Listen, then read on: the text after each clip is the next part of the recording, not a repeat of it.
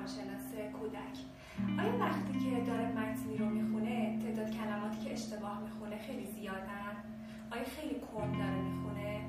آیا خیلی پیش میاد که حرف ها و کلمه ها رو پس و پیش بخونه؟ آیا وقتی یه متن رو خونده و شما از توی اون متن یه سوال ازش می‌پرسی نمی‌تونه جواب بده و انگار که اصلا متوجه متن نشده؟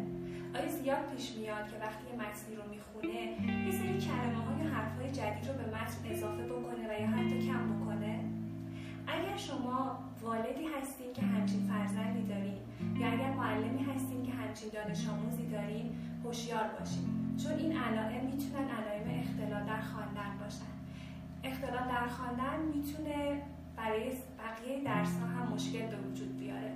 ولی درمان و تشخیص